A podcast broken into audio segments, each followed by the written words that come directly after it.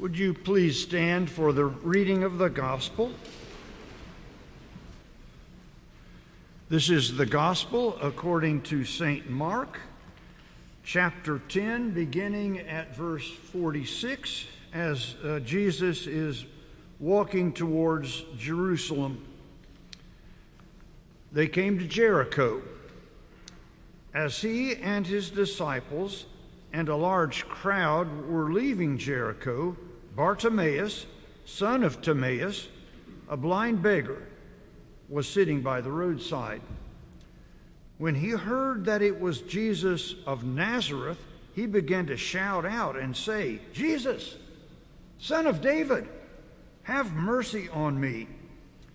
Many sternly ordered him to be quiet, but he cried out even more loudly, Son of David, have mercy on me.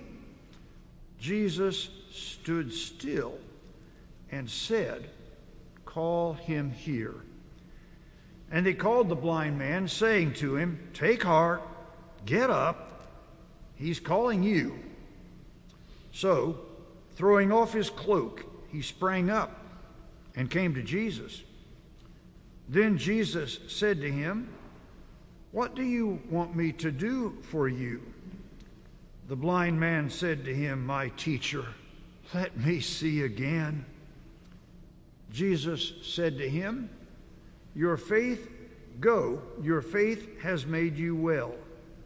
Immediately he regained his sight and followed him on his way. This is the word of God for us, the people of God. Thanks be to God. Please be seated. It happened in Jericho that famous biblical city where the walls came a tumbling down. And although the walls didn't tumble down that day, the miracle that took place was every bit as uh, momentous for Bartimaeus. And maybe, just maybe, it was momentous for the crowd as well. Jesus was on his way to Jerusalem. He is um, heading to Passover. In fact, chapter 11 begins, the very next verse begins with him uh, arriving. Every Jew uh, was uh, commanded by uh, the Old Testament to go to Jerusalem every year at Passover, to go to the temple, to make an offering, uh, to eat the Passover meal uh, uh, there in Jerusalem, to recall God's salvation. And if you began in Galilee, where uh, Jesus probably began, it was a four or five day walk to Jerusalem.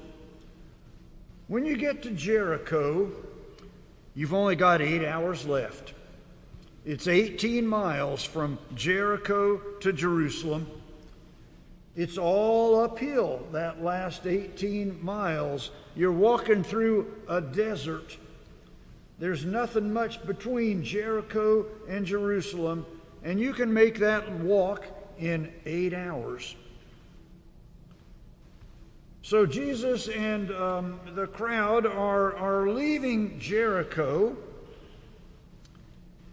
And as they are leaving, most of you know this story. You're familiar with it. If you've sat in church uh, over the decades, you've heard preachers, including me. I preached this sermon twice uh, while I was at Mulberry. Not this sermon, but this text. you already know. You, Jesus, uh, Bartimaeus says, Jesus, son of David, have mercy on me. And Jesus says, Call him up, and Bartimaeus tosses his cloak off and, and perhaps with the help of somebody dashes toward Jesus, and, and uh, Jesus heals him. He says, Your faith has made you well. I've, I've preached this text. I went back and looked. I have preached this text 10 times over the course of 40 years. This is my 10th time preaching this text. I am sure that in those other nine sermons, which are up in my attic and which I did not go to find, I am sure that the other nine times I always lifted up Bartimaeus. I mean, isn't that what you do with this text? Uh, I'm sure that I uh, lifted him up as a determined model of faith. I mean, he just kept on keeping on. Ask and you shall receive, seek and you shall find, knock and the door shall be opened unto you. Be persistent, folk. I'm sure that's how I have always lifted this up. Never quit on your faith. And if that is the way I preach that, I say amen to that. I'll bet it was a good sermon. and, and, and that's still true, but that's really not the direction I want to go today. Because the beauty of Scripture is, the beauty of the Bible is, every time you read it, and no matter how many times you read it, and no matter how, how many years old you are, the Scripture is, is always alive. And my goodness, if you'll just open it, if we will just open it and read it, um, uh, God, through the Holy Spirit, is going to make something happen. So, guess what? I decided, well, maybe I better read this story again before I preach on it this week. And I saw some stuff in here that I've never seen much before. First, we love to tell other people to shut up. Let that sink in for a while. The powerful have this need to silence and stifle the powerless. The only thing the powerless have is a voice. And the powerful love to say to the powerless, shut up. Did you hear that part of this story? Bartimaeus uh, calls out rather humbly Jesus, son of David, have mercy on me and they say to him, Shut up. A beggar, a blind beggar.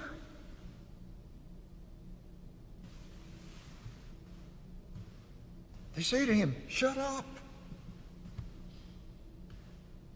My gosh, they, they could have just ignored him. Bonnie had a Zoom meeting this week at our house. I was in the other room. It was a lively Zoom meeting. I didn't say to her, shut up. I just put headphones on. You know, I just ignored it. Jesus, son of David, have mercy on me. They could have just walked by, but no, they've got to say, shut up.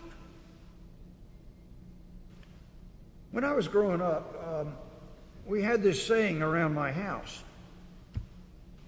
this was the saying. We don't say shut up to each other. Did you, did you have that saying at your house? We, the reason we had that saying was because we did say shut up to each other. Why else would you need to have a saying that we don't say shut up at this house? We said it so often that we just use the initials WDSSATH. But all of us are uh, pretty good at saying shut up to other people. It even happens in marriage. The way it happens in marriage is when the more powerful person says to the other one, We're not going to talk about that in this house. In marriage enrichment, that's called control talk. When one person says, This, this topic is, uh, is off limits, as if one person gets to say that. Shut up, Bartimaeus. Go to the back of the bus. Stay in your closet. Take a number. Follow the chain of command. Wait your turn. Be patient. Follow the rules never minding the fact that we can rewrite the rules while you're trying to follow them. If you've ever read Kafka, and I've not recommended if you're already depressed, but most of Kafka's novels are novels, in my opinion, of people who are screaming out to be heard, and nobody will listen to them.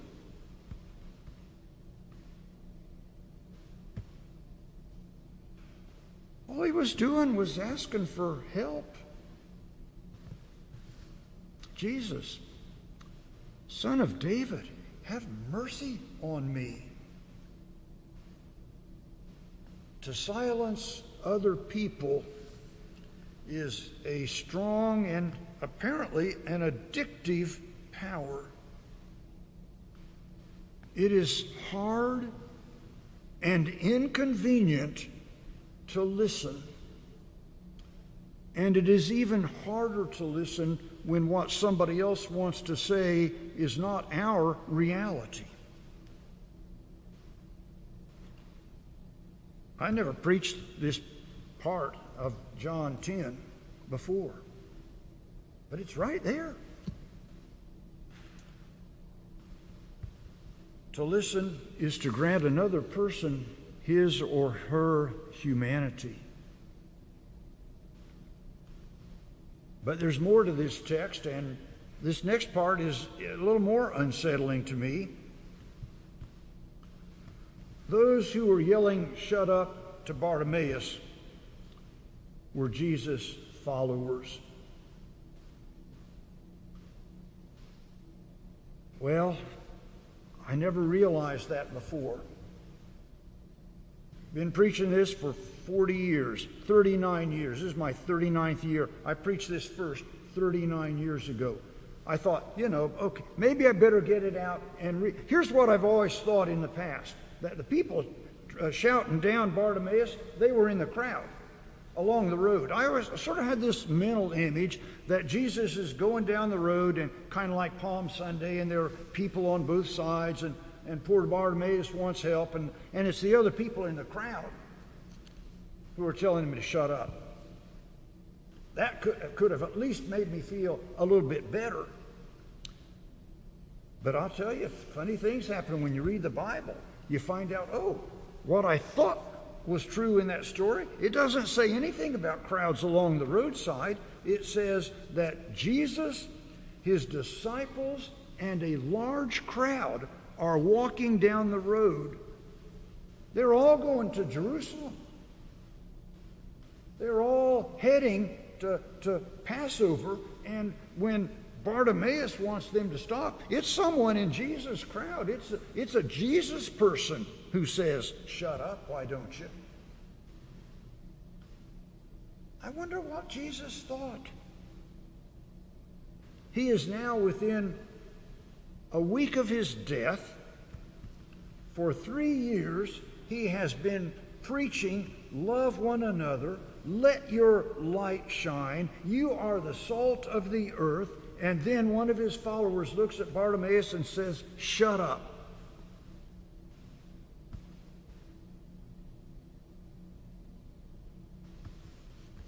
Get this.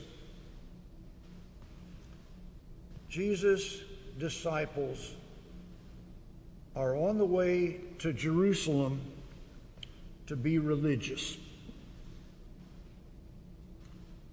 They are on the way to Jerusalem because Passover's right around the corner, and there's no time for a beggar. They are saying this to themselves. This is in my preacher's imagination. They are saying to themselves that day, there are a quarter of a million people getting ready to be in Jerusalem. I need lodging, I need meals. Um, it's an eight hour walk. Um, the kingdom might come while it, uh, it, it is happening, and I don't want to be late. Shut up, Bartimaeus.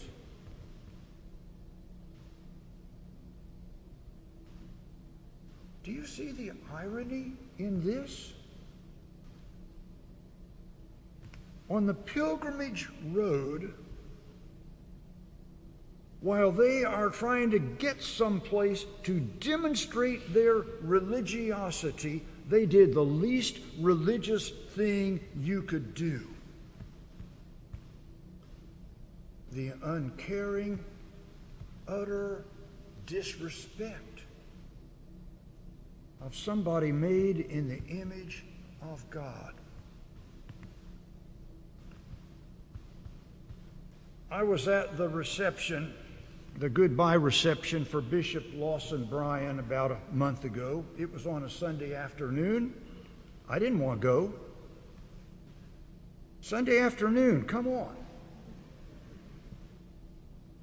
I wanted to, here's my strategy I'm going to get in and I'm going to get out. There was a reception line. Everybody wanted to speak to the bishop. My strategy I want to say my I want to say goodbye to him. Get out. It was kind of a disorganized uh, reception line, so you really weren't in a line. That's even worse, isn't it? So I mentioned my way up little by little, and, and right about the time when I know I'm going to be next, somebody comes up and speaks to me and asks me a long question. And I said to myself, if I get in conversation with them, I'm going to lose my place in line. You've never done that, I know. I gave them a one word answer to their question and turned away from them so I didn't lose my place. And I saved myself all of five minutes as I got back in my car and drove back to my house. I was ashamed of myself.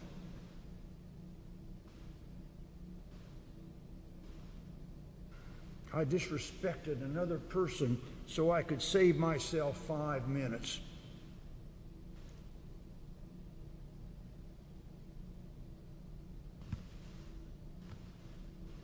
These aren't just any people that told Bartimaeus to shut up. They were Jesus' followers.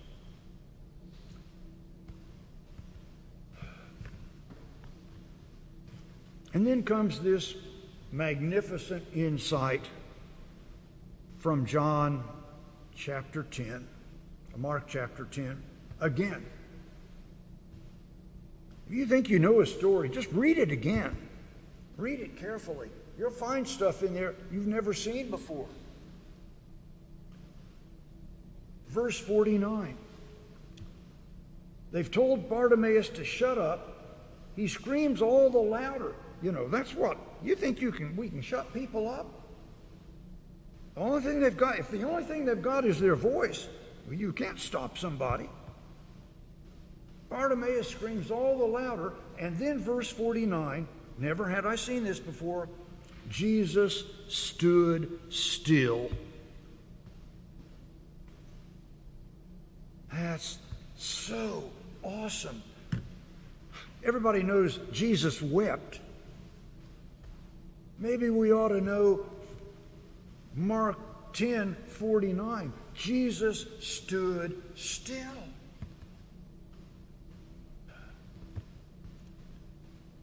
I love that detail. Get it in your mind. They probably started out early in the morning. You got eight hours ahead of you. You're walking through the desert.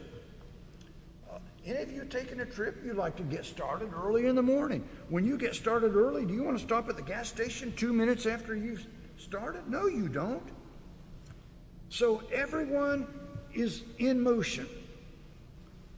The morning is cool. Your legs are full of vigor. Your anticipation is high.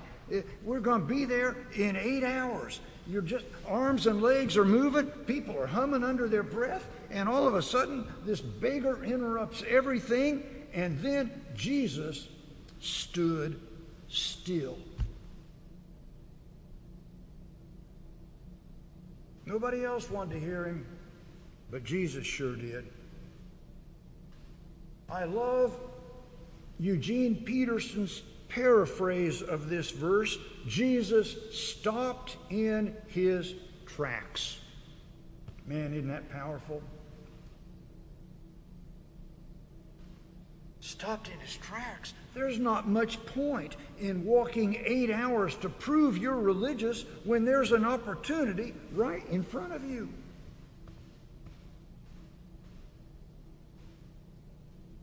Now, this is where the preacher would usually urge us to individually love one another. A street person stopped me on the way in the door this morning. This is the place where a preacher would perhaps move right into that. I could do that. We could have fun with that. But I want to suggest this morning, or to ask with you, if maybe instead of uh, uh, saying, you know, do you and I need to stop every once in a while as individuals, is it possibly the Mulberry Street Church that needs to stop and listen to the cries around us? Is it possible that in all this activity of our church, you know, how are we going to become the church we want to become? And how are we going to get to the desired place we want to be? How can we recover who we once were or who we used to be? Or how can we be as strong as X church or Y church? How can we recover some mythical past that's down the road somewhere? If we can just get through that rocky desert, maybe we'll get to uh, the kingdom.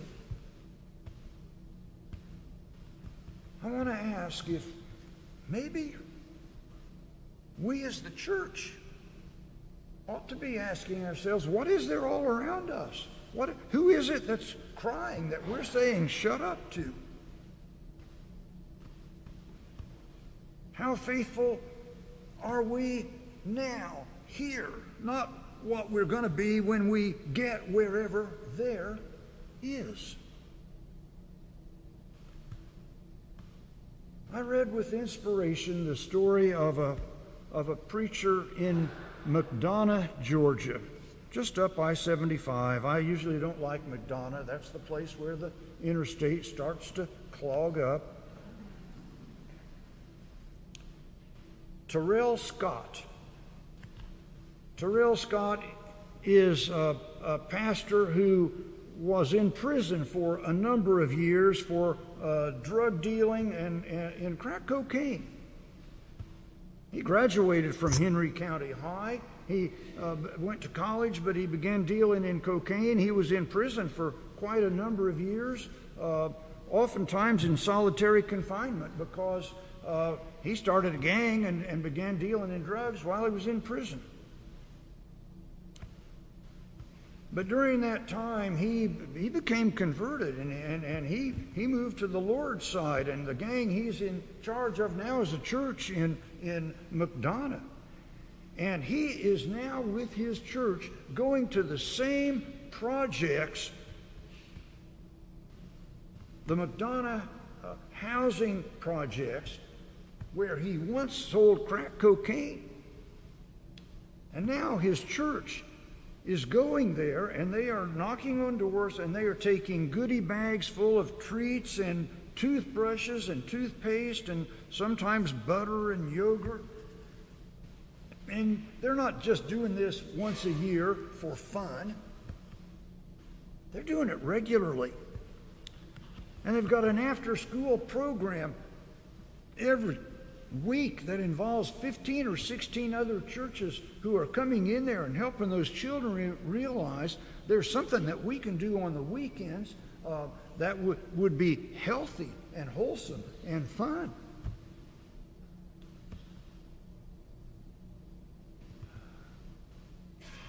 What what this church is doing is just they've heard the they've heard somebody in their in their own community say, "Lord Jesus, have mercy on me."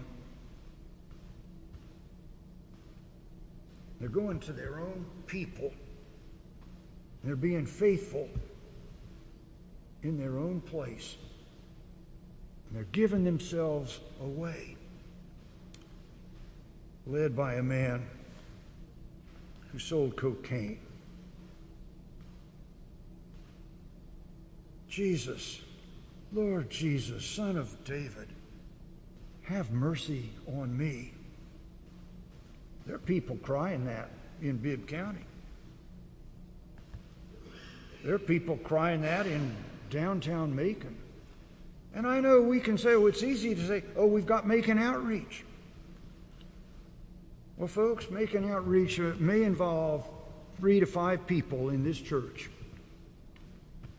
There aren't a whole lot of people in this church that have a whole lot to do hands on with Macon Outreach. We're getting ready to have a 50th anniversary cele- celebration later, so I won't say much more about that, except we dare not use Macon Outreach uh, as a way to assuage our guilt. There are people all over this community. If we would but listen, Lord Jesus, have mercy on me. Are we yelling, shut up? Are we too busy? Are we worried too much about ourselves? Are we trying to recapture something that, as valuable as it might be, is keeping us from listening?